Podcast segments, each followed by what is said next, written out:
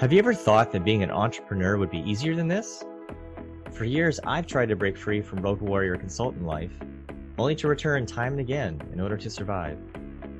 What I soon realized is my own isolation and self doubt was getting in my way, and that my biggest successes, my happiest moments, came through connections with people who cared about me.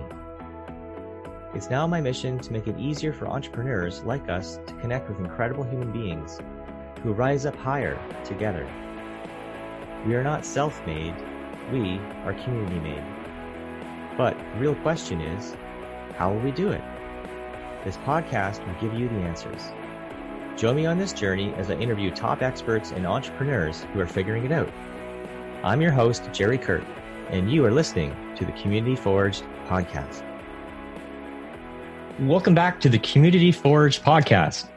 Now, for those of you with kids like me, we've got some important decisions that we need to be making right now around their education for the upcoming year. And you know, in the past, the status quo for families has been pretty clear, but that's no longer certain really for the perhaps the very first time. Now is a really exciting opportunity to rethink what path is best for you and your kids. One option is you know, to join in the COVID experiment, you know, and send them off to, to school to learn in a very uncertain environment, you know, that will most certainly be difficult at best, you know, dealing with a myriad of, of restrictions. Or maybe you'll choose some flavor of homeschooling that's out there. I recently explored homeschooling options with Pat Fillingham on uh, episode 32. So check that out if that's of interest to you. Now, for me, I've been diving to some other options as well. I've got two teenage, two now teenage boys, just turned 13. So they're now high school aged. And um, one of the options that I'm super excited about, we're going to get to explore on today's show. My guest, Indra Sofian, is the co founder of Sora Schools, which is a live virtual project based high school where students explore their interests and future careers. His journey to reimagine high school education began while he was in college at Georgia Tech. And there he started his first business called Elevate Media, which produced videos and content for companies like Coca Cola, State Bank, and Trust. He also led the student entrepreneurship community at Georgia Tech and became a venture partner at Contrary Capital, which is a venture capital firm that invests in university founded startups. Now, eventually, Indra realized that he was learning far more from his business and other involvements than he was sitting in class. So he began to research educational models and last year founded Sora Schools with his co founders, Wesley Samples and Garrett Smiley. And today we've got Indra on the show. So, Indra, welcome to Community Forged. Thank you for having me. Delighted. Um, and, you know, we've, we've had some conversations already because, you know, we've been looking at Graham or perhaps attending uh, Sora, and uh, it's all been been really good. And so I'm just really excited today to explore that a bit more with you and and help our listeners really understand. You know, I think for me it was really hard to find uh, options like Sora. So um, today we'll get a chance for a lot more people to to learn about it. So one of the things I'm really curious about is, I mean, you're you're a pretty young guy, recent grad. I mean, you got all these different possibilities in front of you, right? Um, what made you decide to focus on education, especially since you just you know finished so many years of education yourself? Yeah, uh, why did I you know randomly decide to start a high school? yeah, uh, yeah, I get that question a lot in a bunch of different forms. So at least at least why I got into education in the first place. Um, as uh, as you may as you may have mentioned previously, like I've had a pretty, I would say, like on average, like a pretty traditional education background. Like right, you know, I went to a good high school. Like I did the usual things, you know, where I, you know, took AP classes and like did well in class and tests. And, you know, went to like good college. I went to Georgia Tech, uh, based out of Atlanta, Georgia, and uh, studied business and mechanical engineering. Um, I did well in class there as too. And just, I had a, like, in general, I've had like a pretty, like pretty standard, like good educational career path that, you know, most parents, I think, would generally like to see in their student. Uh, on a more personal note, it like internally, I've always felt like what I learned outside of class was far more interesting than what I did in school. Uh, philosophically, like how I perceived my education was that as long as I did well in school and got good grades in classes, then my parents and also by nature everyone else around me would basically just allow me to have the freedom to do the other things I really wanted to do. It's like, ah, you know, I checked off the box, got an A. Okay, cool. I can do cool things on the weekend with my friends because I did well in school. So I um, what are what are some of the things that uh, what are some of the things that you know you were naturally more interested in than uh, than school? Yeah, like uh, I like back in uh, back in high school, I started a YouTube channel with my now co-founder Wesley.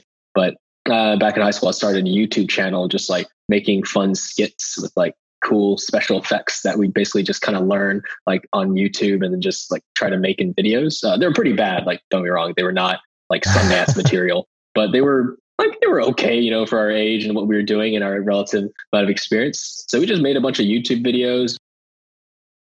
I'd say we generally like did okay. Like, you know, our channel was like tiny, you know, 300 subscribers, something like that. But we had a couple videos that made like a few hundred thousand views, that type of thing. Nice. And so we generally did okay as like a YouTube channel. And so it kind of sparked my interest in like amateur filmmaking as well. We used to enter film competitions and things like that. And it sucked up a lot of time. But like I said, I did well in school, so I could do that. And so like when I got into college, that interest actually turned into my first business, uh, which I think you mentioned as well in my intro, where I started Elevate Media, producing videos and content for companies like Coca Cola. And so that started because we were just generally interested in filmmaking and video uh, video production. One of our friends asked us if we could make a Kickstarter video for his product. We made it. He raised like fourteen thousand dollars. It was a success, and he referred us to a friend of his who wanted another Kickstarter video, and she actually paid us. and so it was actually nice. at that first time as a freshman at Georgia Tech that I realized that wow, I could start a business uh, based off this cold video thing. And so that sort of kicked off, like at least in the more recent, more recent years, my sort of interest outside of classes. I'd say where you know I went to class, but frankly, you know, sometimes in class I would spend time sending clients invoices, or I would, uh, you know, just like be doing homework, but then also on the side, you know, getting ready for that next like call with like a prospective customer or like editing video on the side while I was like, you know, in a club meeting or something like that. And so I just ended up doing a lot of things outside of school. Like uh, I think you mentioned earlier in the intro, right? I was involved in lots of clubs. I also did a bunch of interesting things outside of school, like uh, online communities I was part of as well that I like managed for too and started. I just did a lot of outside of school. And the more I realized like later and sort of had like epiphany like sort of halfway through college that like really my education that I was getting in school like wasn't super valuable, but everything I was doing was actually advancing my career more. Like the business I started or like the internships I had, like those are all far more valuable to me. And that just seemed like, and this sort of kind of kicked off like my eventual interest that led to starting Sora and like ultimately deciding to work on that. Like once I graduated, this like this epiphany I had is that like it sort of real it just seemed wrong to me that with the value of my sort of education was really coming from all these things I did outside of school and not really from the school itself. Um, and so it just it just bothered me. It's like why am I technically paying and spending all this time just doing class when I'm getting more value outside of class? Uh, so it, it, just sort of bothered me, and I just uh, I just started doing more research and like education like models and learning science, just trying to figure out like why is it, you know, why are schools designed the way they are? Not necessarily college, but just school in general. Like why is our education system designed this way? And eventually, like, you know, long to make a long story short, I ended up meeting another friend of ours, Garrett Smiley, while in college. We talked about our shared interest in education and sort of like how we wanted to reimagine high school education itself. And then led to the rabbit hole where we talked to a lot of people about the idea and eventually started Sora. But really, like to answer your initial question, like why did I decide to start like Sora as opposed to literally anything else as like a fresh graduate? It was something I was genuinely passionate about.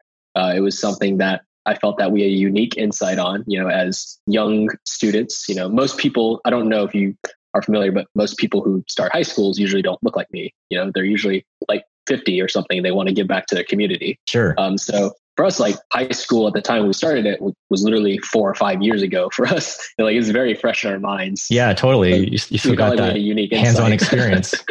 yeah, yeah, exactly. Right. It's it's still you still you still got the taste of what that was like. There's kind of that, and a lot for for us as entrepreneurs, we're often driven by like we're motivated by something, and is often part of our our human experience, some challenge, some something that we went through, or you know a, a desire to solve a certain certain problem. So yeah, you've you've just gone through that that experience. It's still very you know fresh in your mind. The taste is still in your mouth, um, which gives you yeah that that that drive, if you will. You know, because Sora seems very much like a very startup type of culture as well. Yeah, I mean it's it like it's it it's not necessarily like I didn't anticipate right that I'd be starting like a school per se. Like for me, it was all just like I saw a problem, you know, just education itself, like the sort of design of like our schools today, and I wanted to solve it. And so like that didn't necessarily when we started out this whole journey, like we didn't think, you know, we're gonna start a new kind of high school. Like we didn't have any sort of preconceptions. It was just identifying problems and then ultimately figuring out ways to solve it. And that eventually led us to start starting Sora. Yeah. I'd be really curious to know um particularly you know for for entrepreneurs as we kind of you know we try to figure out what is that thing to tackle right? There's so many so many possibilities um kind of walk us through some of the, the evolution from the you know what this education thing is is broken in in, in certain ways to yeah i want to launch a virtual high school. Just kind of walk walk us through some of that that journey how you went from a to b. Yeah it was like it did it, that particular part of the journey lasted several months. It was about the beginning of 2018 when Garrett Wes and I first started discussing basically what would eventually become Sora.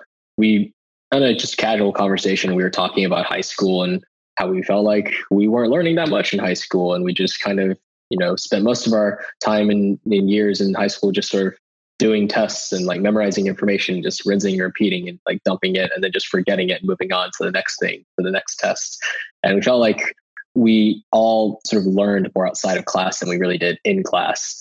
And so at a sort of like a, on a LARP, we just kind of thought, what if we ran high school? Like, what would we have done differently? So we just got a whiteboard, you know, wrote down some ideas like, oh, we'd have, you know, uh, career mentorship, right? And like learn about different careers out there. So like we don't just go off to college and for like you know random majors and like kind of figured it out then. So we wanted to prep more for like our futures. And we had idea like we shouldn't be sitting in lecture all day. That's super inefficient. We should you know do things that are more hands-on and so forth. Just lots of different ideas that we had. And so at the end of all like that conversation like we just realized we were super interested in the topic and wanted to keep talking about it. So for the preceding weeks or i guess following weeks we'd send each other texts, you know, about like, oh, th- check out this article that we read about this new high school that started up here, or check out uh, this abstract on this research paper on like uh, Bloom uh, Bloom's two sigma problem, or like self determination theory, or something like that. Like, which sounds really weird and geeky, but it was something we were uh, really into. And the more we talked about it, we really realized that actually this is something we really wanted to keep doing. So we um, we ended up like starting scheduled calls where we talked to each other about research and like findings we had and like things we learned about like education in the field. And eventually realized that actually like we wanted to start something. And we already of course had some perceived problems with what we you know identified as high school education and how they're designed the programs are designed. So we thought okay let's start with that. Let's see uh let's kind of treat this as like a science experiment of sorts. Let's uh, we have our hypothesis that these are things wrong with high school um, hopefully, this is not just a thing that the three of us, a sample size of three, experience. Maybe more people experience this problem. So we thought, let's go about validating this. Let's talk to some people. Um, so we reached out to anyone in our networks, like a high school, you know, founder, or like a teacher, or like a principal, and other people in our network. Um, eventually, we reached out to more outside our network. Like we talked to anyone that could really give us perspective on not just education, but like really how to holistically develop like a person, like how to grow and develop a person like to be a contributing member of society. And so we you know reached out to like developmental biologists, like scientists too, uh, but again also more education people too, like teachers and and such. And the more we talk to people, the more we realize that actually a lot of the hypotheses that we had were pretty common. Were pretty common uh, through uh, for most people. Like most people that we talked to generally felt that high school was inefficient in, in a lot in a in the sense that like you mostly just spend your time just learning arbitrary knowledge, spitting out facts for a test, and then just kind of moving on and forgetting most of what you learned in high school. and so it just seemed largely a waste of time uh, in a lot of ways. And there are a lot of things that can be improved about high school, a lot of validating a lot of what we had already hypothesized. And realized that, okay, so we've identified all these problems. That's cool. How do we actually solve these problems? You know, it's these are not, you know, small things. Like these are big systemic changes. And we did more research, and this time we started talking to more like education technology entrepreneurs. We started talking to people who worked in schools, like improving schools, like school uh, school reformist here, that type of thing, and realized that it would actually be very very difficult to uh, change schools and improve schools, uh, which is something that we were naive about too, right? Like we didn't know that like most people that try to like sell into schools or change schools mostly ran into a wall, at least in terms of actual change over like a you know long, over a short period of time. Like this sure. this process is long and hard, and it like it often doesn't even work. So the reason that if we couldn't change schools, we thought, why don't we just start one? So yeah. Well, and to your point, I remember I was re- reading a little bit about the, the history of, of Sora on, on your website. And yeah, you talked about, you know, this desire to kind of work within, right. To, to, to change what this massive system. But to your, to your point, there's so much, there's so much inertia. There's so much, and, and there's a lot of stakeholders who have a vested interest in things not changing, right? Whether it's teachers unions or, um, even private schools and, and whatnot. So, um, yeah, so you decided that that wasn't going to work, and uh, so then you started looking at uh, launching your own school. Let's, let's yeah. just talk a bit about um, yeah. Let's talk a little bit about Sora. How how you got it started, kind of how it how it works. Um, you know, what, let's give people a, a taste of what what Sora is all about. Sure. So what do we do at Sora? So Sora, as you mentioned, right? It's a virtual project-based high school. Students explore their interest in future careers in our program. So how it works, like predominantly, is that at Sora, we don't have any sort of traditional trappings of like a traditional high school education. We don't have classes. We have we don't have lectures. We don't have tests. Instead, most of what students do at Sora are through projects. And for these projects is predominantly decided by the student in terms of what this project actually concerns. Basically, the students get to decide what they want to study and work on. And so in our program, a student is not, say, taking Algebra 2, like, or like sitting in world history lecture. Instead, they're coding a video game. They're writing a fantasy novel. They're doing and conducting a scientific study uh, that uh, on a topic they're interested in. They're like researching uh, the history of jazz music, or like really just anything that sort of piques a student's curiosity and natural interests is what we hone in on and sort of make the basis of their education. And that's how we sort of make education relevant to student is by tying it to their interests. Now, it's our job, not as an, as an institution, to not only make sure that the education is fun and relevant to them, but also that, of course, we expand their knowledge base and like actually expose them to new subjects and fields. And so we do a lot of that by like working with our with by the students working with our learning experts to create like new projects and to kind of like stoke their curiosities and get them thinking in different directions. Our learning experts also put on workshops, which are sort of seminar based, where they basically just create a workshop topic like uh, the you know pri- uh, the right to privacy in the digital age or something like that or like a you know a lab based uh, lab based workshop on like uh, shark biology or something like that um, and so like our learning experts will also put on these workshops to sort of expose students to new topics as well and we do lots of other stuff regarding that too. We have industry mentors coming to give lightning talks. We have our counselor who constantly tries to find students mentors, like industry mentors, to sort of expose them to new careers and like fields of study. And ultimately, the whole goal of the program is to help students really discover themselves through their interests and especially for the ones that you know are a bit older and more advanced like ultimately helping them think about their futures and what they want to do after school. Like is it do they want to go to college or not? What do they want to study if they want to go to college? Ultimately what careers are they interested in? Like how do they know that's a career they actually want to do or a job they want to do? Um, and once they've sort of decided that path, how do they actually go about sort of achieving that goal? And how do we basically reverse engineer the best path for them to get there? And so that's really the heart of what we do at Sora is like helping students figure out what they want to do after school and sort of reverse engineering that path for them and sort of custom creating like their path and curriculum and projects and all that through like everything we do at Sora, the program.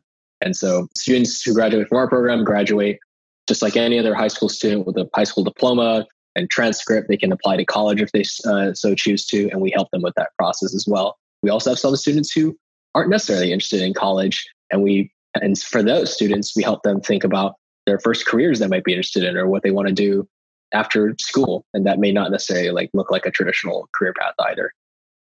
Yeah, who knows? They may even end up starting a, a business through something they discovered at Sora. Actually, that is a distinct possibility we've considered too. And for us, like that would be, we consider that a success. Some schools might consider that like, oh no, they dropped out or they didn't go to college. Uh, for us, we consider that as a success.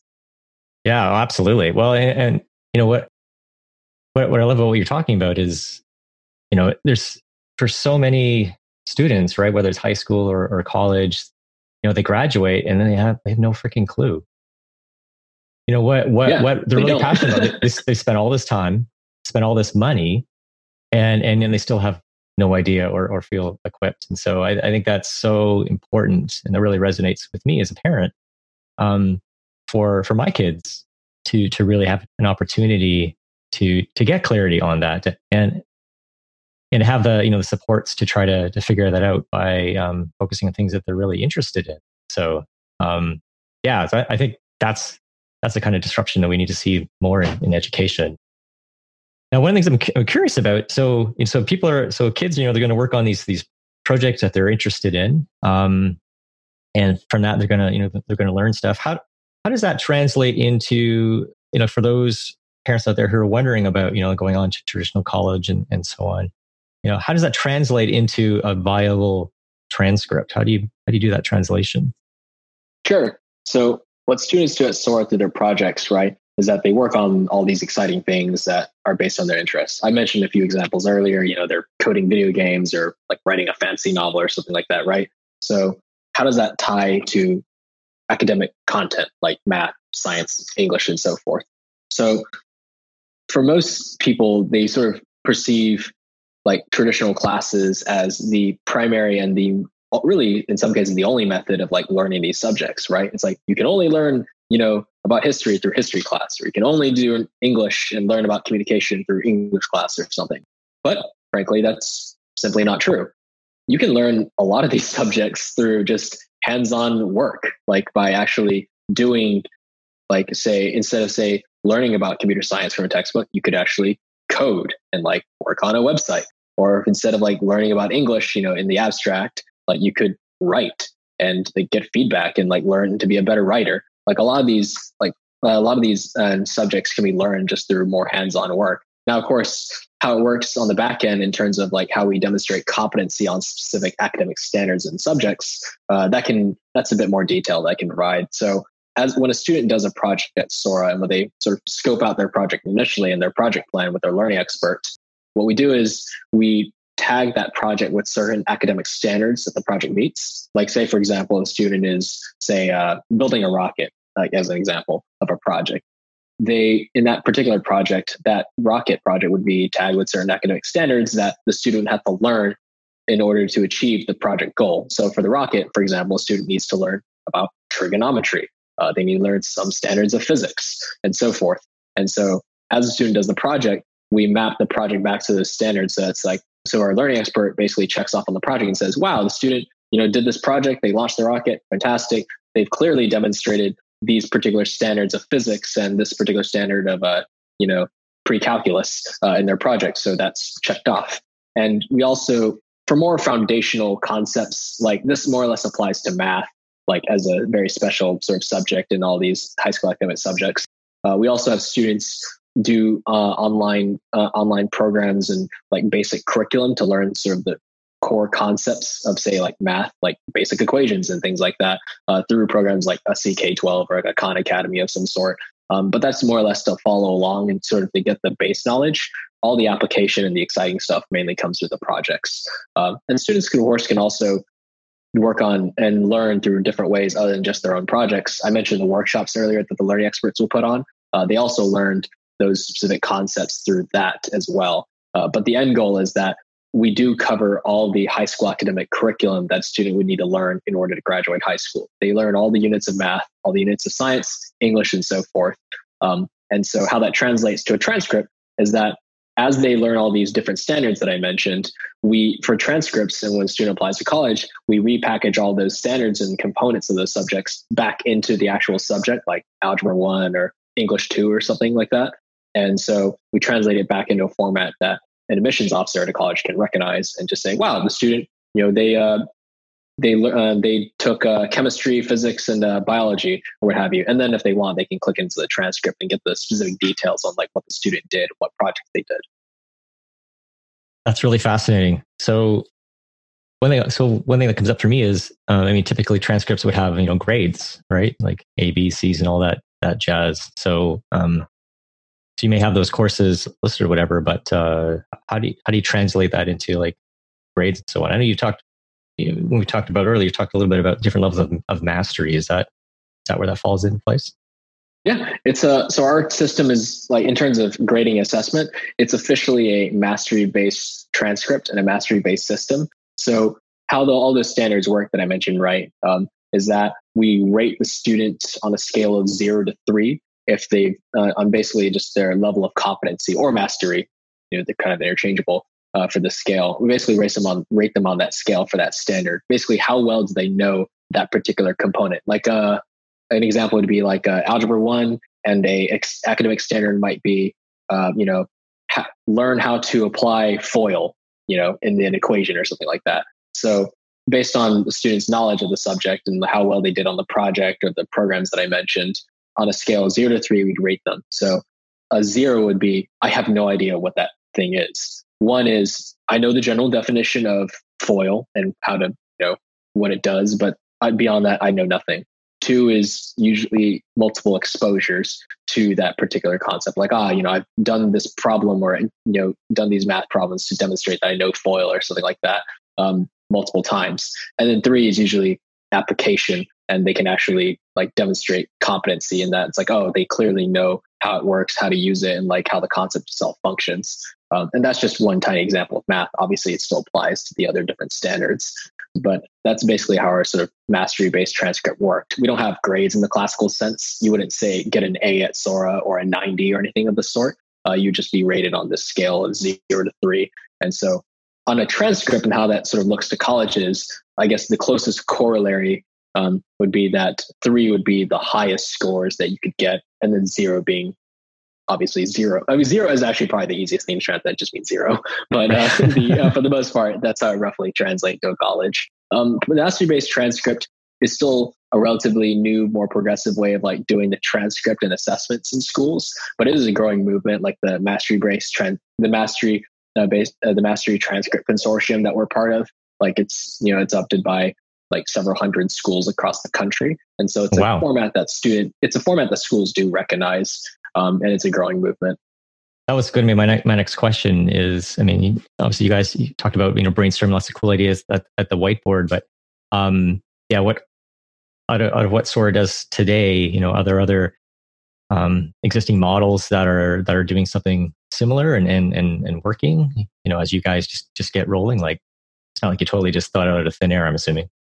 Yeah, no, we like the, the truth about progressive education models and like all these new sort of like ways of doing school is that most of them, well, except for the more technology, specifically technology based ones, obviously that came with the internet, but most of these like progressive learning models and like different ways of edu- doing education have actually existed for a number of years. Like, you know, for example, a very, very basic, uh, kind of well known example are like Montessori schools, for example, which have been around for decades at this point, many decades.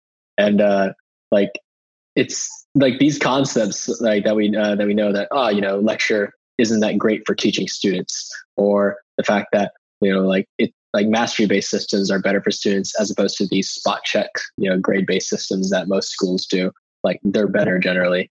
Like most of these things we've known for quite some time. Like it's just the knowledge itself is not evenly distributed say in schools. But there are like plenty of progressive schools that do are doing some pretty cool work with their like communities and programs that like we ourselves borrowed some inspiration from, like High Tech High in California or Iowa Big, um, which, which is based in Iowa, um, just as the name suggests, um, just or like Powderhouse Studios. Like there's a bunch of different cool schools around the country, around the U.S. anyways, but around around the let's just say continent to be more uh, general, around the continent uh, that are doing some really interesting things um, with uh, for their students. In your case, um, you decided to go with a different approach and just go completely um, virtual. So, kind of curious, what, what made you decide to, go that route? And you know, kind of what, what does a typical day look like for a, a student at Sora? Yeah. Yeah, virtual, I'd say, is something that's less common, uh, especially with our progressive model. Most people uh, sort of perception of online schools is some YouTube videos you watch, some online textbook you read, and the multiple choice quiz and a test. Uh, maybe a live lecture uh, for some you know fancier online schools, but even that is basically just a YouTube video. so like that's most people's perception of online schools. So at least in that world, we're very very different by most standards. Um, but sort of how it works on a day to day basis, just so you can get an understanding of like how different our school is. So at Sora, a day is uh, generally takes place from roughly nine to two to nine to two, let's say nine to three on average. So in the morning, the students get up for what we call a morning stand up. This is, uh, for those of you not familiar, this is very much borrowed from the technology industry, but stand up is basically where you talk about what you're going to do for the day, your list of tasks, uh, the things that you're going to accomplish, the meetings you're going to attend. Uh, and it's a pretty short meeting. It's meant to take 10 to 15 minutes max. The term is derived from people literally standing up in a meeting, saying their piece, and then sitting down. So, um, virtually, of course, they don't have to do that. A student can sit down at their computer. But at, uh, at stand up in the morning at 9.30 when students get up they talk about their projects what they're going to work on for the day any meetings they may have and things like that and like i said it generally takes 10 to 15 minutes max uh, this happens in what we call a house or sort of like a peer accountability group some people have also likened it to a harry potter house because we do have house competitions and things like that but for the most part it's just a house so it's like a group of students they're with um, they don't necessarily work on the same things, but they are sort of with them and sort of keep each other accountable. So in this house, they have their stand up in the morning at 9:30. Then during the middle part of the day, from roughly 10 to 2, it's largely unstructured. What that means is that students may have time to do their work asynchronously, right? Like work on their projects, their assignment, whatever they have to do. Um, they may also have meetings, say like a scheduled one-on-one with their counselor, or they're attending a workshop at one o'clock or they have a group project meeting at 12, you know, whatever it may be, that generally happens between that 10 and 2 time. And then roughly at 2 or 2.30 is when students have checkpoint, which is also with their house and is more or less an inverse of their stand-up meeting in the morning. Basically, they talk about what they did do during the day. And usually it's more social in nature. The students will also do some type of like fun activity, like uh, play a game or just talk and just, you know, sort of socialize basically. And then the afternoons are usually more reserved for like student run clubs and other like more social things uh, most of the core stuff happens between that nine to two slot. Now, the, uh, the our whole schedule itself is really structured around students really having more autonomy in what they do with their day. Like we don't just say make them sit in front of a computer for like eight hours for a you know eight hour meeting, which is by most standards terrible. Our schedule is a lot less like a factory, more like college in a lot of ways. It's more like real life actually where students, you know, they have time for breaks, they have time to do their work and, you know, specific meetings where they, you know, meet with the counselor or the learning expert to work on their projects, or they just have, you know, sort of free time to actually do their work asynchronously. So it's like a blend between asynchronous and synchronous. Yeah, that that sounds really cool. Um, I, I was kind of curious too about the social side of things. So yeah, you mentioned like the social clubs and, and whatnot, because I think for some parents too, right? Or even as I think back to our our high school years, which for you wasn't too long ago. You know, like probably the best part was was hanging out with friends and and doing you know cool social stuff. So um, so there's still time time part of your your Sora experience to uh, just get together with other kids virtually, of course, um, that are, have similar interests and stuff. Yeah, like like I, uh, you might have you might have derived it from the way I described sort of a day to day at Sora, but there's plenty of time to speak with other students and kind of like get to know them, right? It's a very live, sort of synchronous school and an online community. And so, like I said, the students are part of their houses where they participate in like house competitions and they compete with points and based on like what projects they've done and like their work at Sora. Um, so it's sort of academically motivated as well, but it's really for fun. Like it's not like, you know, we have like ranks or anything like that. Like it's more just like social, purely social. Like the prizes might be, you know, deciding what emoji they get to create or something for like as a reaction in like the like the software we use or something like that. So it's usually, like I said, more social in nature. It's not meant to be like unhealthily competitive. Um, so we do have competitions like that. Like there are student run clubs. There's movie club, Dungeons and Dragons club, art club, you know, whatever it may be that the students create. I've lost track of all the clubs to be honest. Um, and of course, the students see each other quite often throughout the day, at least over video. Like in person wise, like we don't have any official Sora sanctioned sort of functions. That makes sense. Like we don't have like a field trip or like a get together that we schedule for the students. But for the students that are, are located near each other, if they would just want to get together and hang out like outside of Sora time, that's perfectly fine. We don't forbid them for doing that. They're certainly allowed to, you know, get to know each other like in person, like however they wish outside of Sora. Yeah, totally for sure.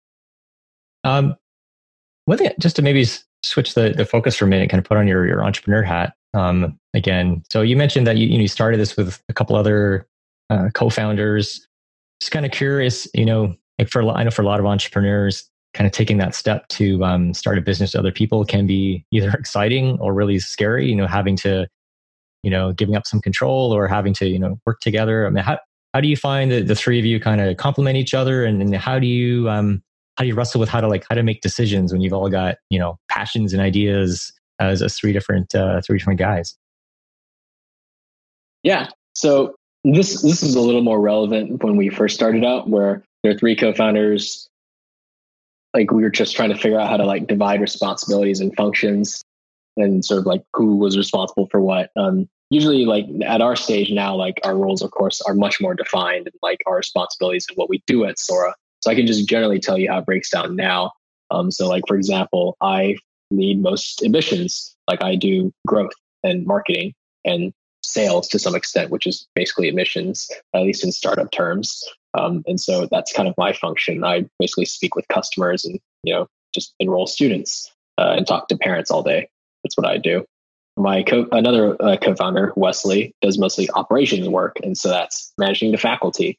You know, making sure the students are are happy and learning, and making sure the faculty are happy and like able to do their jobs, and like sort of managing the school to some extent uh, and also sort of like legal and finance work as well, sort of making sure we're well budgeted and uh, perfectly legal. so and and uh, and all that. And then our uh, third co-founder Garrett mostly focuses on curriculum design and like making sure the program itself is functioning and that students are learning and that we're sort of tracking everything. He also, of course, works with our technology, like writing code and like creating software for the students to use, LMS for our faculty to manage student progress with uh, and then also fundraising as well. So that's kind of how our like responsibilities generally break down. Then of course our teachers and like counselor do their jobs, which is teach students and counsel students. Uh, and so and and therein, um, as far as like generally how we divided that up, like starting up, it was really sort of arbitrary in the beginning. We just said, oh, I'll generally do this, right? I'll try to find all the opportunities to market Sora, and then like Wesley might say, like, and I, you know, will basically just try to make sure we actually can run this school and like sort of think about the program and then sort of worked it alongside that with Garrett, who basically sort of thought about our curriculum and how our program might actually work and function and sort of like incorporating all the research that we've done as well to like make sure the program is well designed. So was, was, like I said in the beginning, it's mostly arbitrary, but we all sort of just found our natural niches of like what we ourselves did best. Like for example, like I like generally like talking to parents and like just getting to know people and like sort of talking them through their student and like learning about their schooling history and sort of learning about if we can incorporate that Sora. It's a very sort of personal touch that I like to apply. Um, and also, of course, like growth in general and like doing marketing work. Uh, so, like I said, everyone just kind of falls along their sort of natural like inclinations towards certain like fields, and then yeah, and then that's just how we we end up dividing up. Awesome. Yeah. So just found that natural niche and and created sort of some some autonomy through uh, obviously three really important parts of of the business. So just just curious. I mean, being I mean you've you've been doing this for for a year now, so you've had some a bit of a bit of traction. You know, are you are you cash positive at this point, or how, how are you funding this uh, this uh, adventure? Yeah. So right uh, right now, at least, of course, students pay tuition. Um, so we have uh, we have that as like a mainstream of revenue for the school. We also uh, have fundraised as well from mostly private individuals, angel investors, and things like that. Um, and we'll likely be fundraising in the near future as well from uh, from some firms and other like investors at this point. So that's generally how the school itself like runs and stays afloat. yeah, awesome.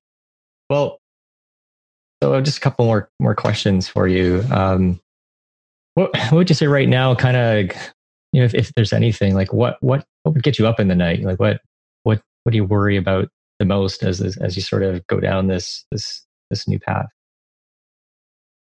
What keeps me up at night? That's uh, that's a good question. I'd say generally what keeps me up at night at Sora is really just making sure that our students are happy and learning really. Like i we care a lot about their feedback about our program. Like if a student says something's wrong and it's not say something expected if that makes sense. Like if they say oh this project's hard it's like okay fine that that that comes with uh that comes with the territory. But if they say like oh like i'm like i'm not able to function in with the schedule or something like that because it's like very chaotic or oh like i do genuinely like am not enjoying my time at sora or i'm not making any friends like that to me like keeps me up is that like i want to make sure that students actually enjoy like being at sora like because if they're not enjoying it being sora it's not working for them like i don't want to keep them there if they don't like it like ultimately our goal is to make a product that people like and so that keeps me up a lot. And and and you you know i know from learning about Sora that uh, you guys really bake in that that feedback into your your model so that uh, you can keep those those worries at night at a at a minimum, I suppose, right? You could want to talk a little bit about how that works.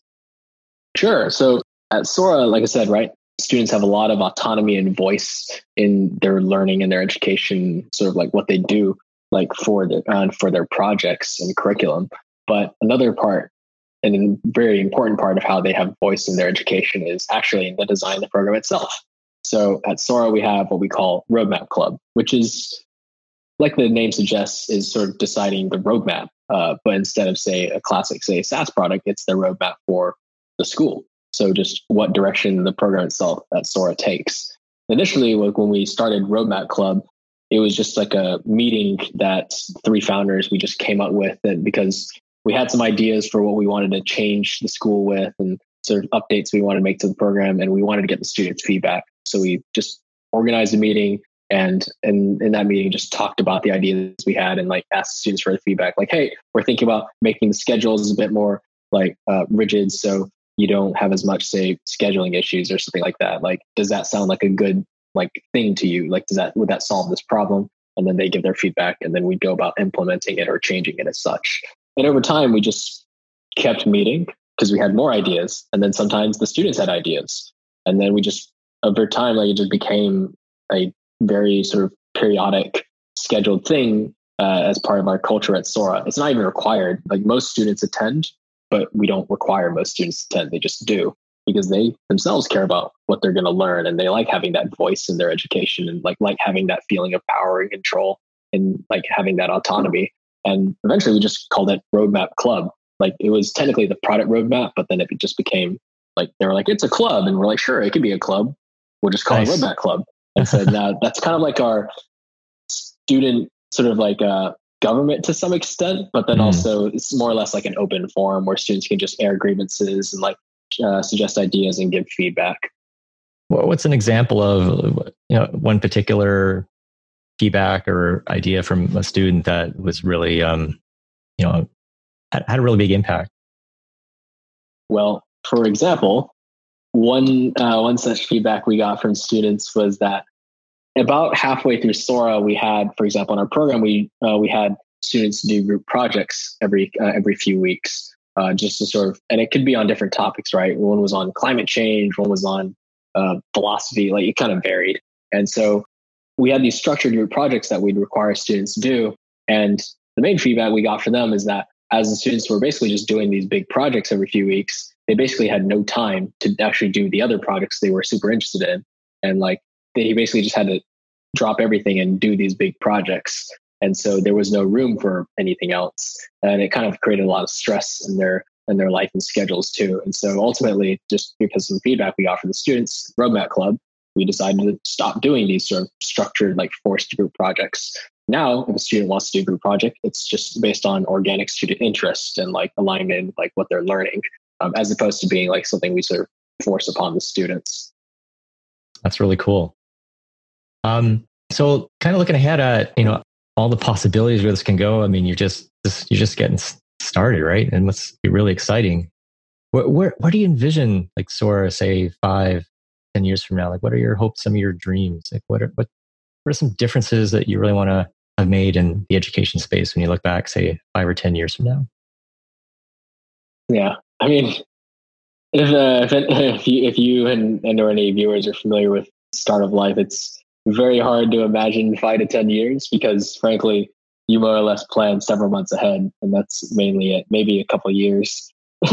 For us, like, know, the, uh, first and foremost, like in terms of short term goals, that we want to continue growing the school, right? Like at this point, like we spent, it's been almost a year now since we officially started back in September 2019. We started off with just a very small class of students, like a handful of students at most, mostly because we knew we would have to make a lot of changes. We knew we'd have to iterate. We knew we'd have to sort of do a lot with our students and to make sure it was a good program that would actually like be everything we wanted it to be. And so we couldn't do that with say like a lot of students just because changes changes directly affected by you know the size that you're working with i'd say. And so there's a gravity to size that you know with five students we can do better than say 50 so we intentionally remained pretty small but now we're at the growth phases of the company and the school you know as they're on as they are in tandem like we're in the growth phase where we're at this point just expanding our reach across uh, across the country. And in some cases the world uh, though that we won't officially announce uh, quite yet. So at least in the short term it's just about growing the school and graduating our first students and making sure that our program still and our product is as good as we intend it to be. Uh, but five to ten years i mean hard to imagine but in 10 years i mean i hope to be educating we hope to be educating a significant portion of student of high school students uh, in at least well not not country because also, there's also other countries, but at least we generally hope to be educating a significant portion of high school students. Like we uh, we hope that our students, in terms of because in ten years we'll even have outcomes not just of high school graduates, but even actually say if they go to college or even their first careers. Like we hope that our students really are successful like you know those graduates that first leave sora and like go off to do whatever they want. Like we hope that you know they don't spend say like four years in college trying to figure out their major in their life because they're having a quarter life crisis. We hope the students enter careers that they actually want to be in and actually are passionate about or at the very least like uh, being in. And we hope that they have good outcomes. Um, so that's generally what i can say to that question. Well personally i'm really excited by what you guys are doing at Sora. And, you know, I think it's really things like Sora are the future of education. And my, my hope is we see um, a lot more Soras out there as well and, and collectively just changing education for the better. So thanks so much for for jumping in and and, and fighting this battle for the future generations, uh, helping them light up in ways that makes them come alive. So um, Indra, how can people find out more about Sora or even contact you directly? Sure. So if you're, say, for example, a parent who's interested in Sora for your high school student, all you have to do is go to our website, www.soraschools.com, and uh, learn more about our virtual project-based high school there. Awesome. And we'll have the we'll have all the links in the in the show notes as well. So I really appreciate you coming uh, on the show today, Indra, and uh, wish you guys all the best in the future. And who knows, maybe uh, maybe my son will be a Sora student someday. Maybe. Thank you for having me. All right. Thank you so much for listening. If you haven't done so, be sure to click on the subscribe button in your app so you never miss a future episode. And when you leave a review on iTunes or wherever you listen, you help more people discover and then transform their lives through the powerful life changing stories on this podcast. I invite you also to share something that you heard in this episode that you would love to turn into a conversation. Share it with people and have that conversation. Because when ideas become conversations that build connections, that's when momentum happens. I'll see you in the next episode.